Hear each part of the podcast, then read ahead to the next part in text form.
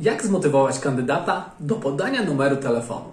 Siemaneczko, witam Cię serdecznie w kolejnym odcinku Akcja Rekrutacja, odcinek 31.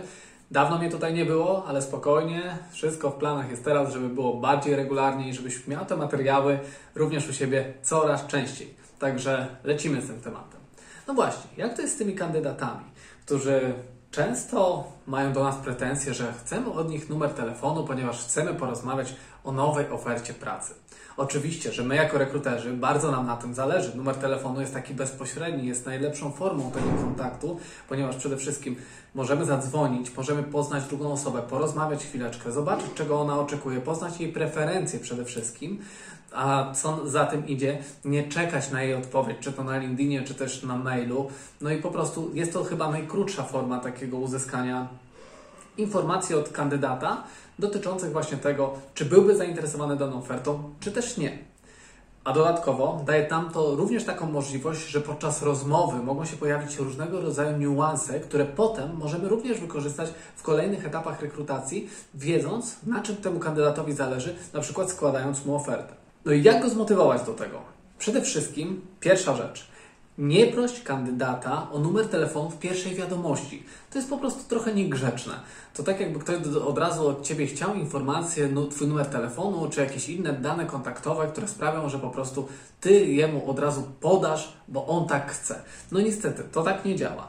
Na początku stara się dać wiadomość, która jest tylko zajawką, jakimś zaciekawieniem, coś, co sprawia, że ta osoba przy, przykujesz jej uwagę, a dopiero później, w kolejnej wiadomości, możesz już mówić o jakimś kontakcie, ale w sumie kontakcie do czego? Bo ty chcesz od razu numer telefonu i ty będziesz wtedy 15 minut przedstawiał ofertę pracy dla tego kandydata, a on oczywiście nie ma na to czasu. Więc co w takim przypadku y, zrobić? Dajesz pierwszą wiadomość, która jest zajawką, która idzie na przykład na LinkedInie, druga wiadomość, która ma troszeczkę więcej szczegółów dotyczących samej oferty i takie, można powiedzieć, kluczowe rzeczy dla kandydata, które mogą się okazać, że y, po prostu sprawią, że on by chciał wziąć w tej rekrutacji udział, albo w ogóle, że to nie jest dla niego. I dopiero kolejnym krokiem jest wzięcie tego numeru telefonu. Oczywiście można bardzo agresywnie działać i prosić o te numery telefonu na początku, natomiast to już na początku buduje taki troszeczkę dyskomfort. Po drugiej stronie, a przecież nie o to nam chodzi. Druga ważna kwestia jest taka, że pozwól kandydatowi wybrać dogodny termin i godzinę, w której on będzie mógł tą rozmowę odbyć.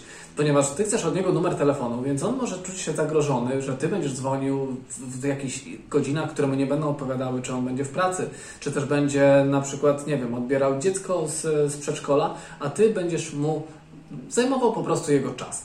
Więc Najlepiej e, dajesz link do kalendrii, w którym zaznaczasz swoje sloty czasowe, w których jesteś dostępny. Najlepiej to też Ci powiem ustawić regularnie, że powiedzmy, nie wiem, od poniedziałku do piątku w godzinach między 14 a 16 wykonujesz, załóżmy, wtedy kole z kandydatami.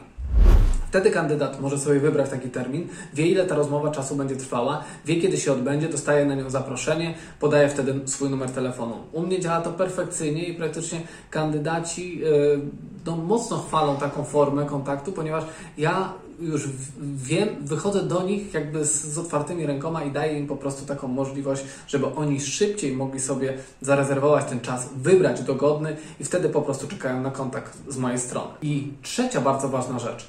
Napisz w tej, roz, w tej wiadomości, jeśli chciałbyś z kimś porozmawiać, ile taka rozmowa będzie trwała, ale dodatkowo daj coś ekstra, czyli można powiedzieć taki ekstra bonus w takiej rozmowie, polegający na tym, że Zaznacz, że również jeśli ta rozmowa nie doprowadzi do tego, że kandydat będzie zainteresowany ofertą pracy, czy ta oferta pracy nie będzie dla niego, to możesz po prostu w tym y, powiedzieć mu troszeczkę więcej o rynku pracy, o jakichś możliwościach związanych z rynkiem pracy, o stawkach, które są aktualnie, żeby on coś z tej rozmowy wyniósł ekstra, poza tylko to, że była sucha oferta pracy, która była przedstawiona. Więc pamiętaj o tych trzech rzeczach, a gwarantuję Ci, że nie będziesz miał problemu z tym, żeby kandydat podał Ci do siebie numer telefonu.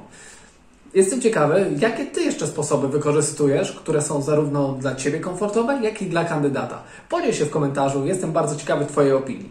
Wszystkiego dobrego i do zobaczenia w kolejnych odcinkach. Siemano, cześć!